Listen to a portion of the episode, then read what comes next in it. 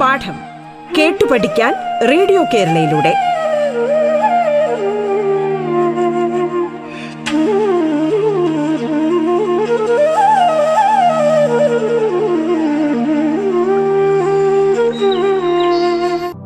നാം ഇന്ന് കടന്നു പോകുന്നത് നയൻത് സ്റ്റാൻഡേർഡിലെ ഫിഫ്ത്ത് ചാപ്റ്റർ അതായത് എക്സ്ക്രീഷൻ ടു മെയിന്റെയിൻ ഹോമിയോസ്റ്റാസിസ് വിസർജനം ആന്തര സമസ്ഥിതി പാലനത്തിന് എന്നതിലൂടെയാണ്.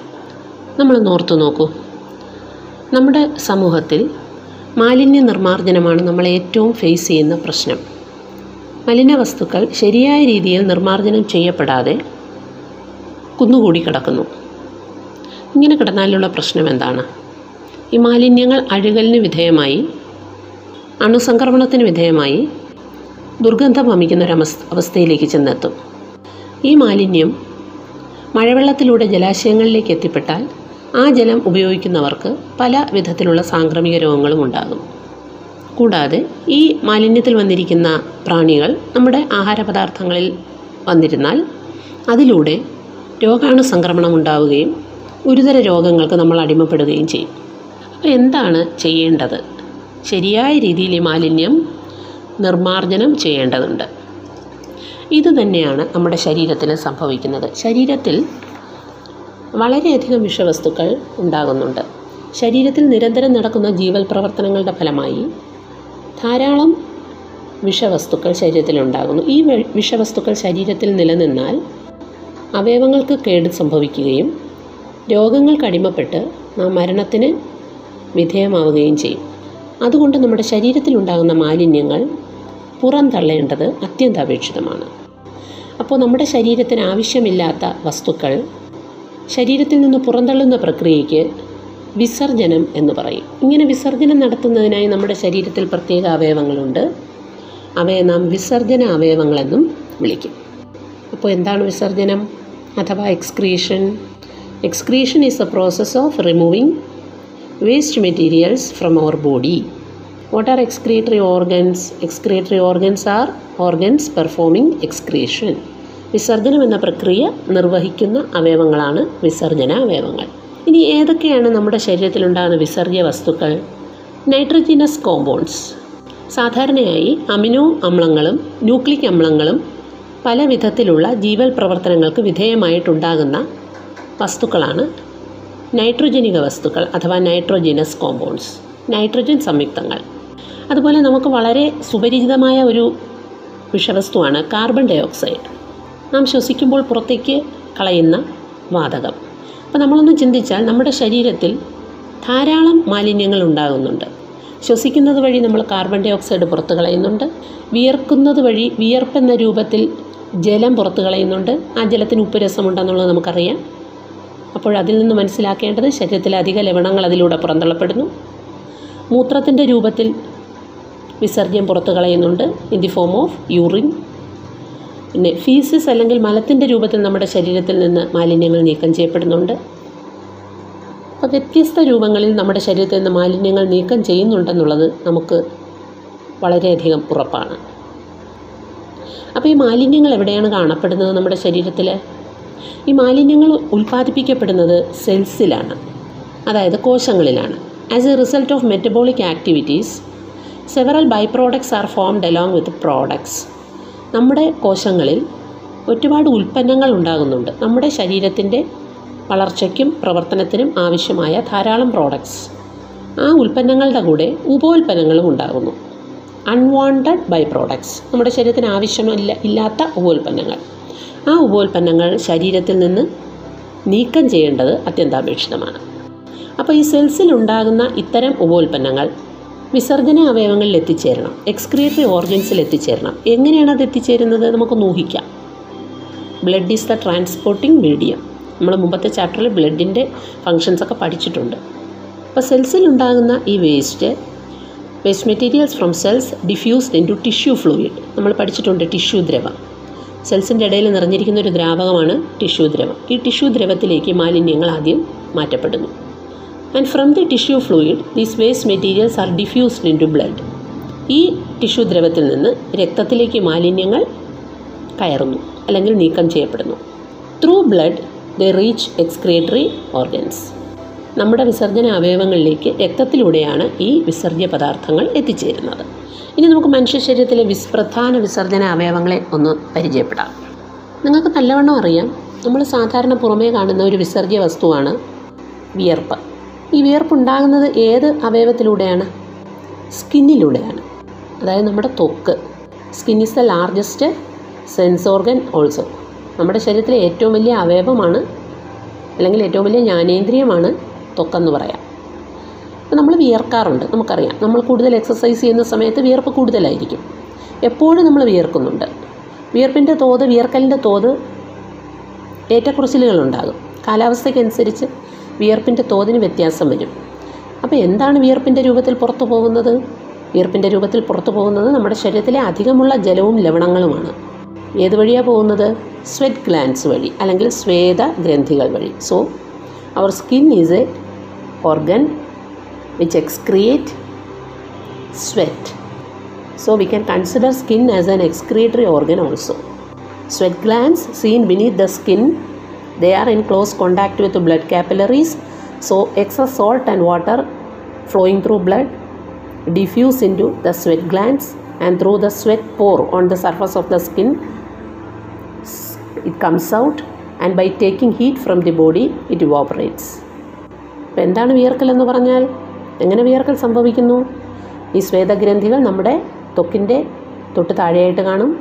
ഈ സ്വേദഗ്രന്ഥികളുടെ ചുറ്റും രക്തക്കുഴലുകൾ വലയം ചെയ്തിരിക്കും. ഈ രക്തത്തിലൂടെ ഒഴുകുന്ന ഈ രക്തക്കുഴലുകളിലൂടെ ഒഴുകുന്ന രക്തത്തിലുള്ള അധിക ജലവും ലവണങ്ങളും സ്വേദഗ്രന്ഥിയിലേക്ക് മാറ്റപ്പെടുകയും സ്വേദഗ്രന്ഥി ട്യൂബുലാറാണ് അല്ലെങ്കിൽ നാളം പോലെയാണ് ഇരിക്കുന്നത്. ഇതിലൂടെ ശരീരത്തിന്റെ ഉപരിതലത്തിലെത്തുന്ന സ്വേദം അഥവാ വിയർപ്പ് ശരീരത്തിൽ നിന്ന് താപം സ്വീകരിച്ച് ബാഷ്പീകരിച്ചു പോകുന്നു. ഇനി നമുക്ക് വളരെ ഫെമിലിയർ ആയിട്ടുള്ള വളരെ പരിചിതമായ ഒരു വിസർജനാവയവം മറ്റൊരു രണ്ടാമത്തെ വിസർജനാവയവം ലങ്സാണ് അതായത് ശ്വാസകോശങ്ങളാണ്. നിങ്ങൾക്കറിയാം ശ്വാസകോശം എന്താണ് പുറത്തേക്ക് വിളി കളയുന്നത്? കാർബൺ ഡൈ ഓക്സൈഡാണ് അല്ലേ?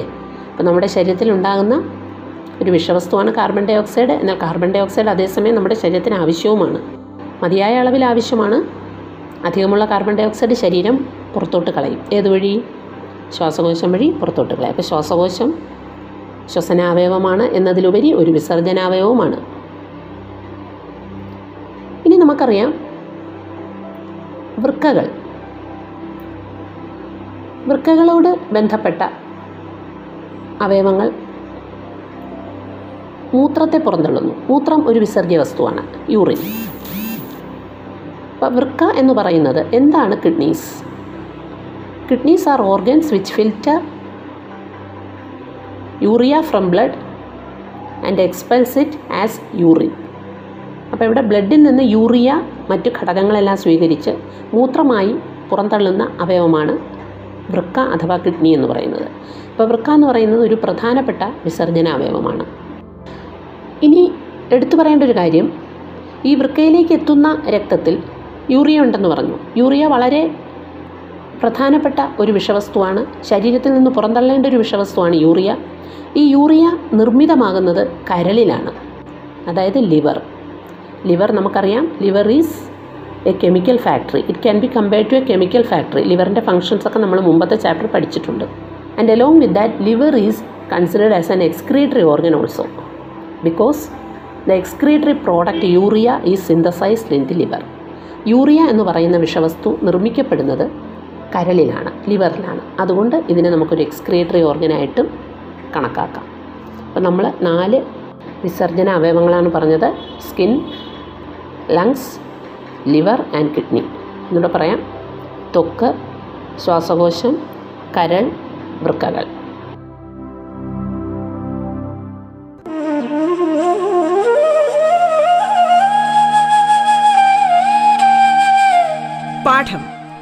പഠിക്കാൻ റേഡിയോ കേരളയിലൂടെ. പാഠത്തിൽ ഇനി ഇടവേള.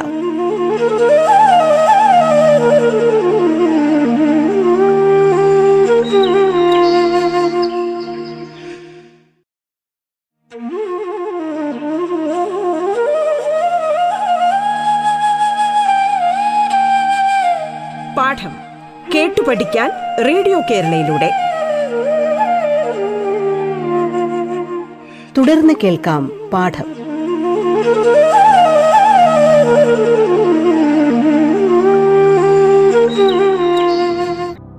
നാം ഇന്ന് കടന്നു പോകുന്നത് നയൻത് സ്റ്റാൻഡേർഡിലെ ഫിഫ്ത്ത് ചാപ്റ്റർ അതായത് എക്സ്ക്രീഷൻ ടു മെയിന്റെയിൻ ഹോമിയോസ്റ്റാസിസ് വിസർജനം ആന്തര സമസ്ഥിതി പാലനത്തിന് എന്നതിലൂടെയാണ്.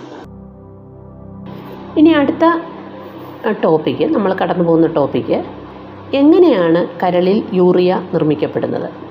എവിടെ നിന്നാണ് യൂറിയ വരുന്നത് എന്നുള്ളതാണ്. അപ്പോൾ യൂറിയ നിർമ്മാണത്തിൽ പ്രധാന പങ്ക് വഹിക്കുന്ന ഒരവയവമാണ് കരൾ. അപ്പോൾ കരളിൽ വെച്ച് എങ്ങനെ യൂറിയ നിർമ്മിക്കപ്പെടുന്നെന്ന് നോക്കാം. നമുക്കറിയാം നമ്മൾ ആഹാരം കഴിക്കുമ്പോൾ ആഹാരം ദഹിക്കുന്നു. നമ്മൾ മുമ്പത്തെ ചാപ്റ്റർ പഠിച്ചിട്ടുണ്ട്. The digested nutrients are absorbed through villi of small intestine and through blood they are carry to cells. വില്ലസുകൾ ചെറുകുടലിലെ വില്ലസുകൾ ആകിരണം ചെയ്യുന്ന ഘടകങ്ങൾ പോഷക ഘടകങ്ങൾ രക്തത്തിലൂടെ കോശങ്ങളിൽ എത്തിച്ചേരുന്നുണ്ട്. കോശങ്ങളിൽ അത് കൊണ്ടുവന്ന് സ്റ്റോർ ചെയ്ത് വയ്ക്കുന്നുണ്ടെന്ന് പഠിച്ചു. അപ്പോൾ ഡൈജസ്റ്റ് ചെയ്തതെന്ന് പറഞ്ഞാൽ for example proteins are digested to amino acids carbohydrates to glucose അങ്ങനെ നമ്മൾ കുറേ കാര്യങ്ങൾ മുൻ ചാപ്റ്ററിൽ പഠിച്ചു. അപ്പോൾ ഇതിൽ പ്രോട്ടീൻസിന്റെ കാര്യം എടുക്കാം.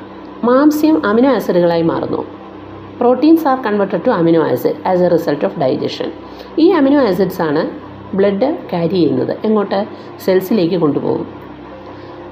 ഇനി എന്താണ് സെൽസിൽ സംഭവിക്കുന്നത്? Amino acid. By using these amino acids new proteins are synthesised ഈ അമിനോ ആസിഡ്സ് ഉപയോഗിച്ച് പുതിയ proteins which are needed for our body they are synthesised in the cells ഈ അമിനോ ആസിഡ്സ് ഉപയോഗിച്ച് പ്രോട്ടീൻസ് പുതിയ പ്രോട്ടീൻസ് ഉണ്ടാക്കുന്നു. ഇതിന്റെ സമയത്ത് several nitrogenous by products are formed ഒരുപാട് നൈട്രജനിക വസ്തുക്കൾ ഉണ്ടാകും. അതിൽ ഏറ്റവും അപകടകരമായ ഒരു നൈട്രജനിക വിസർജ്യ വസ്തു എന്ന് പറയുന്നത് അമോണിയയാണ്. ഈ അമോണിയ എന്ന് പറയുന്ന വിഷവസ്തു നമ്മുടെ ശരീരകോശങ്ങൾക്ക് വളരെയധികം ദോഷം ചെയ്യും. So it should be immediately removed from our body ammonia എന്നുള്ള രീതിയിൽ നിലനിന്നാൽ അത് നമ്മുടെ ശരീരകോശങ്ങൾക്ക് വളരെയധികം ദോഷം ഉണ്ടാക്കും. അതുകൊണ്ട് അതിനെ എത്രയും പെട്ടെന്ന് മറ്റൊരു രൂപത്തിലേക്ക് മാറ്റണം. To a less toxic form for that from cells ammonia is suddenly carried by blood to liver. In liver, it combines with carbon dioxide and water and produce less toxic urea. Comparatively less toxic അപ്പോൾ ഈ സെൽസിലുള്ള ammonia സെൽസിൽ നിലനിന്നാൽ പറ്റില്ല cell death സംഭവിക്കും അപ്പോൾ ഈ ammonia എന്ന് പറയുന്ന അധിക വിഷമയമുള്ള പദാർത്ഥം ഉടൻ തന്നെ ബ്ലഡ് ലിവർ സെൽസിൽ കൊണ്ടുപോവുകയും ലിവർ സെൽസിൽ വെച്ച് ഈ അമോണിയ കാർബൺ ഡൈ ഓക്സൈഡ് വാട്ടറുമായി ചേർന്ന് യൂറിയ ഉണ്ടാവുകയും ചെയ്യും. അപ്പോൾ നേരത്തെ ടീച്ചർ പറഞ്ഞു കാർബൺ ഡൈ ഓക്സൈഡ് എക്സ്പെൽ ചെയ്യുന്നുണ്ടെങ്കിലും കാർബൺ ഡൈ ഓക്സൈഡ് കൊണ്ട് വളരെ ഗുണങ്ങൾ നമ്മുടെ ശരീരത്തിനുണ്ട്. അപ്പോൾ ആവശ്യത്തിന് റീറ്റെയിൻ ചെയ്തിട്ട് ബാക്കിയാണ് എക്സ്പെൽ ചെയ്യുന്നത്. അപ്പോൾ ഇങ്ങനെ യൂറിയ നിർമ്മിക്കപ്പെടുന്നു. With the with the help of several enzymes. Urea formation എന്നൊക്കെ പറയുന്നത് വലിയൊരു പ്രോസസ്സാണ് ഒരുപാട് രാസാഗ്നികളുടെ സഹായത്താൽ യൂറിയ ഇവിടെ നിർമ്മിക്കപ്പെടുന്നുണ്ട്. ഇനി ഈ യൂറിയ എന്ത് ചെയ്യണം? ലിവറിൽ നിർമ്മിതമായ ഈ യൂറിയ എന്ത് ചെയ്യണം? ഇതിനെ പുറത്ത് കളയണം. ഈ യൂറിയയെ പുറത്ത് കളയണമെങ്കിൽ നമ്മൾ പറഞ്ഞു രക്തത്തിൽ ലയിച്ചു ചേർന്ന യൂറിയ വൃക്കകളിലെത്തുകയും വൃക്കകൾ കിഡ്നീസ് ഈ രക്തത്തിൽ നിന്ന് ഈ യൂറിയയെ വേർതിരിച്ച് പുറത്ത് കളയുകയും ചെയ്യുന്നു. ഇതാണ് സംഭവിക്കുന്നത്. അപ്പോൾ കരളിൽ നിർമ്മിതമായ യൂറിയ രക്തത്തിൽ ലയമായ രൂപത്തിൽ വൃക്കകളിൽ എത്തിച്ചേരുകയും വൃക്കകൾ രക്തത്തിൽ നിന്ന് യൂറിയയെ വേർതിരിച്ച് പുറന്തള്ളുകയും ചെയ്യും. ഇതാണ് സംഭവിക്കുന്നത്. ഇനി നമുക്ക് വൃക്കകളുടെ ഘടനയിലേക്ക് വരാം. കിഡ്നീസ് എന്ന് പറയുന്നത് they are the major excretory organs in human beings വളരെ സുപ്രധാനമായ വിസർജന അവയവങ്ങളാണ് കിഡ്നീസ്. ഇതെന്താണ് ചെയ്യുന്നത്? ഇത് രക്തത്തിൽ നിന്ന് വിസർജ്യ വസ്തുക്കളെ സെപ്പറേറ്റ് ചെയ്തെടുക്കുന്നു അപ്പോൾ സെപ്പറേറ്റ് ചെയ്യുന്നത് വിസർജ്യ വസ്തു മാത്രമല്ല സെപ്പറേറ്റ് ചെയ്യുന്നത്. എക്സസ് ആയിട്ടുള്ള കമ്പോണൻസും മാറ്റുന്നുണ്ട്. നമ്മുടെ ശരീരത്തിന് ആവശ്യമില്ലാത്ത നമ്മൾ കേട്ടിട്ടുണ്ട് അധികമായാൽ അമൃതും വിഷമെന്ന് എത്ര ശരീരത്തിന് ഉപയോഗപ്രദമായ വസ്തുവും അധികമായി കഴിഞ്ഞാൽ ശരീരം പുറത്തു കളയും. അപ്പോൾ അതിൽ ഉൾപ്പെടുന്നത് urea vitamins salts and other substances they are filtered out by kidney and expelled out kidney അല്ലെങ്കിൽ വൃക്കകൾ ഈ രക്തത്തിൽ നിന്ന് യൂറിയയോടൊപ്പം മറ്റു വസ്തുക്കളും അനാവശ്യ വസ്തുക്കളും അധിക വസ്തുക്കളും ഫിൽട്ടർ ചെയ്ത് പുറത്ത് കളയുന്നു. ആ പുറത്ത് കളയുന്നതിന് നമ്മൾ യൂറിൻ എന്ന് പറയും. മൂത്രം അഥവാ യൂറിൻ അപ്പോൾ യൂറിനിൽ യൂറിയ കാണും മറ്റു വസ്തുക്കളും കാണും. ഇനി നമുക്ക് വൃക്കകളുടെ സ്ഥാനം എവിടെയെന്ന് നോക്കാം. കിഡ്നീസ് ആർ പേഡ് നമുക്കറിയാം kidneys പേഡാണ് and they are bean shaped നമ്മൾ പയർ വിത്തിന്റെ പയർ നമ്മൾ കണ്ടിട്ടുണ്ട്. പയർ വിത്തിന്റെ ആകൃതിയാണ് വൃക്കകൾക്കുള്ളത്. ഇനി നമുക്കറിയാം നമ്മുടെ ബോഡി ക്യാവിറ്റി എന്ന് പറയുന്ന body cavities divided to thorax and abdomen thorax എന്ന് പറയുന്നത് ഔരസാശയം എന്ന് മലയാളത്തിൽ പറയും നെഞ്ചിന്റെ ഭാഗം. ഉദരാശയം അല്ലെങ്കിൽ അബ്ഡമൻ വയറിന്റെ ഭാഗം. ഇങ്ങനെ രണ്ട് ക്യാവിറ്റി ആയിട്ട് with the help of diaphragm body cavities divided into upper thorax and lower abdomen ഇനി എവിടെയാണ് കിഡ്നീസ് ഇരിക്കുന്നത്? They are located in the abdominal cavity ഉദരാശയത്തിലാണ് ഇരിക്കുന്നത്. നെഞ്ചിന്റെ ഭാഗത്ത് കാണുന്നത് ലങ്സും ഹാർട്ടുമാണ് അതിന്റെ താഴെ വയറിന്റെ ഭാഗത്ത് നമ്മൾ ഡൈജഷൻ പഠിച്ചപ്പോൾ പഠിച്ചതാണ്. ദഹനത്തിൽ നമ്മൾ ഏതൊക്കെ അവയവങ്ങൾ അബ്ഡമിനിലുണ്ട് എന്നുള്ളത് നമ്മൾ പഠിച്ചു ഉദരാശയത്തിൽ. അപ്പോൾ ഉദരാശയത്തിൽ തന്നെയാണ് വൃക്കകളും കാണുന്നത്. On either side of the vertebral column നട്ടലിന്റെ ഇരുവശവുമായിട്ടാണ് വൃക്കകൾ കാണപ്പെടുന്നത്. ഇനി ലെഫ്റ്റ് കിഡ്നി എന്ന് പറയുന്നത് കുറച്ച് ഹയർ ആയിട്ടാണ് കീപ്പ് ചെയ്തിരിക്കുന്നത്. റൈറ്റ് കിഡ്നി കുറച്ച് താഴ്ന്നിരിക്കും. ഇതിന് പ്രത്യേക കാരണമൊന്നുമില്ല ഒന്നുമില്ല. For providing space to liver വലതുവശത്താണ് ലിവർ ഇരിക്കുന്നത്. കരൾ നമ്മുടെ അബ്ഡമന്റെ വലതുവശത്താണ് ഇരിക്കുന്നത്. അപ്പോൾ കരൾ അറിയാലോ ലാർജസ്റ്റ് ഗ്ലാൻഡാണ് ശരീരത്തിലെ ഏറ്റവും വലിയ ഗ്ലാൻഡാണ് കരൾ. അതുകൊണ്ട് അതിന് സ്പേസ് പ്രൊവൈഡ് ചെയ്യാൻ വേണ്ടിയിട്ട് മാത്രമാണ് റൈറ്റ് കിഡ്നി കുറച്ച് താഴ്ന്നിരിക്കുന്നത്. So kidneys are bean shaped they are paired they are located in the abdominal cavity on either side of the vertebral column വൃക്കകൾ അമരവിത്തിന്റെ അല്ലെങ്കിൽ പയർവിത്തിന്റെ ആകൃതിയിലുള്ള അവയവങ്ങളാണ് ജോഡിയായിട്ടാണ് കാണപ്പെടുന്നത്. ഔരസാശയ സോറി ഉദരാശയത്തിൽ നട്ടെല്ലിന്റെ ഇരുവശവുമായിട്ടാണത് ഈ വൃക്കകൾ കാണപ്പെടുന്നത്. ഇനി നമുക്ക് വൃക്കകളുടെ കൂടുതൽ ഘടനയിലേക്ക് വരാം. അപ്പോൾ എപ്പോഴും നിങ്ങൾ ഈ ക്ലാസ് കേൾക്കുമ്പോൾ ടെക്സ്റ്റിന്റെ സഹായം കൂടെ തേടേണ്ടതുണ്ട്. ടെക്സ്റ്റിലെ ചിത്രം സൂക്ഷ്മമായി പരിശോധിച്ചുകൊണ്ട് വേണം ക്ലാസ് അറ്റൻഡ് ചെയ്യാൻ. അപ്പോൾ ഇവിടെ വൃക്കകൾ പേടാണെന്ന് പറഞ്ഞ് ജോഡിയാണ്. ഈ വൃക്കകൾക്കുള്ളിലേക്ക് രക്തക്കുഴൽ പ്രവേശിക്കുന്നുണ്ട്. അതിനെ വൃക്കാധമനി എന്ന് പറയും. വൃക്കാധമനി. വൃക്കകൾക്കുള്ളിലേക്ക് രക്തം കൊണ്ടുപോകുന്ന രക്തക്കുഴലാണ് വൃക്കാധമനി. ഇനി വൃക്കകളിൽ നിന്ന് പുറത്തേക്ക് രക്തം കൊണ്ടുവരുന്ന കുഴലുകളാണ് വൃക്കാസിര. അപ്പോൾ വൃക്കാധമനിയും വൃക്കാസിരയും. ഈ ധമനിയുടെ ശാഖകൾ രണ്ട് വൃക്കകളിലേക്കും കയറുന്നുണ്ട്. അതുപോലെ സിരകളുടെ ശാഖകൾ. ഇനി നമുക്ക് കാണാൻ പറ്റുന്നത് വൃക്കയിൽ നിന്ന് താഴേക്ക് വരുന്ന യുറേറ്ററാണ്. രണ്ട് വൃക്കകളിൽ നിന്ന് ഓരോ യുറേറ്റർ താഴോട്ട് വരുന്നു. യുറേറ്റർ വന്ന് ചേരുന്നത് യൂറിനറി ബ്ലാഡറിലാണ്. യുറേറ്റർ എന്ന് പറഞ്ഞാൽ മൂത്രവാഹി. രണ്ട് മൂത്രവാഹികൾ മൂത്രസഞ്ചിയിൽ വന്ന് ചേരുന്നു യൂറിനറി ബ്ലാഡർ. ഈ യൂറിനറി ബ്ലാഡർ യുറിത്ര എന്ന ഓപ്പണിംഗ് വഴി പുറത്തേക്ക് തുറക്കുന്നു. അതുവഴിയാണ് നാം മൂത്രം വിസർജിക്കുന്നത്. ഒന്നുകൂടെ പറയാം വൃക്കകൾ ജോഡിയായിട്ട് കാണപ്പെടുന്നു വൃക്കകൾക്കുള്ളിലേക്ക് കയറുന്ന രക്തക്കുഴലാണ് വൃക്കാധമനി പുറത്തേക്ക് ഇറക്കുന്നത് വൃക്കാസിരയാണ് വൃക്കകളിൽ നിന്ന് രണ്ട് കുഴലുകൾ താഴേക്ക് വരുന്നു. അതിനെ മൂത്രവാഹി എന്ന് പറയും. മൂത്രവാഹി മൂത്രസഞ്ചിയിൽ വന്ന് ചേരുന്നു. മൂത്രസഞ്ചി പുറത്തേക്ക് തുറക്കുന്നത് മൂത്രവാഹി വഴിയാണ്. ഇപ്പോൾ kidneys are paired bean shaped located on either side of the vertebral column and renal artery supplies blood blood to the kidney and renal vein they carry blood from the kidney and two tubes arise from each kidney they are called ureter a ureter from each kidney they meet with urinary bladder and urinary bladder opens out through urethra ഇത്രയുമാണ് വൃക്കയുടെയും അനുബന്ധ ഭാഗങ്ങളുടെയും ഘടന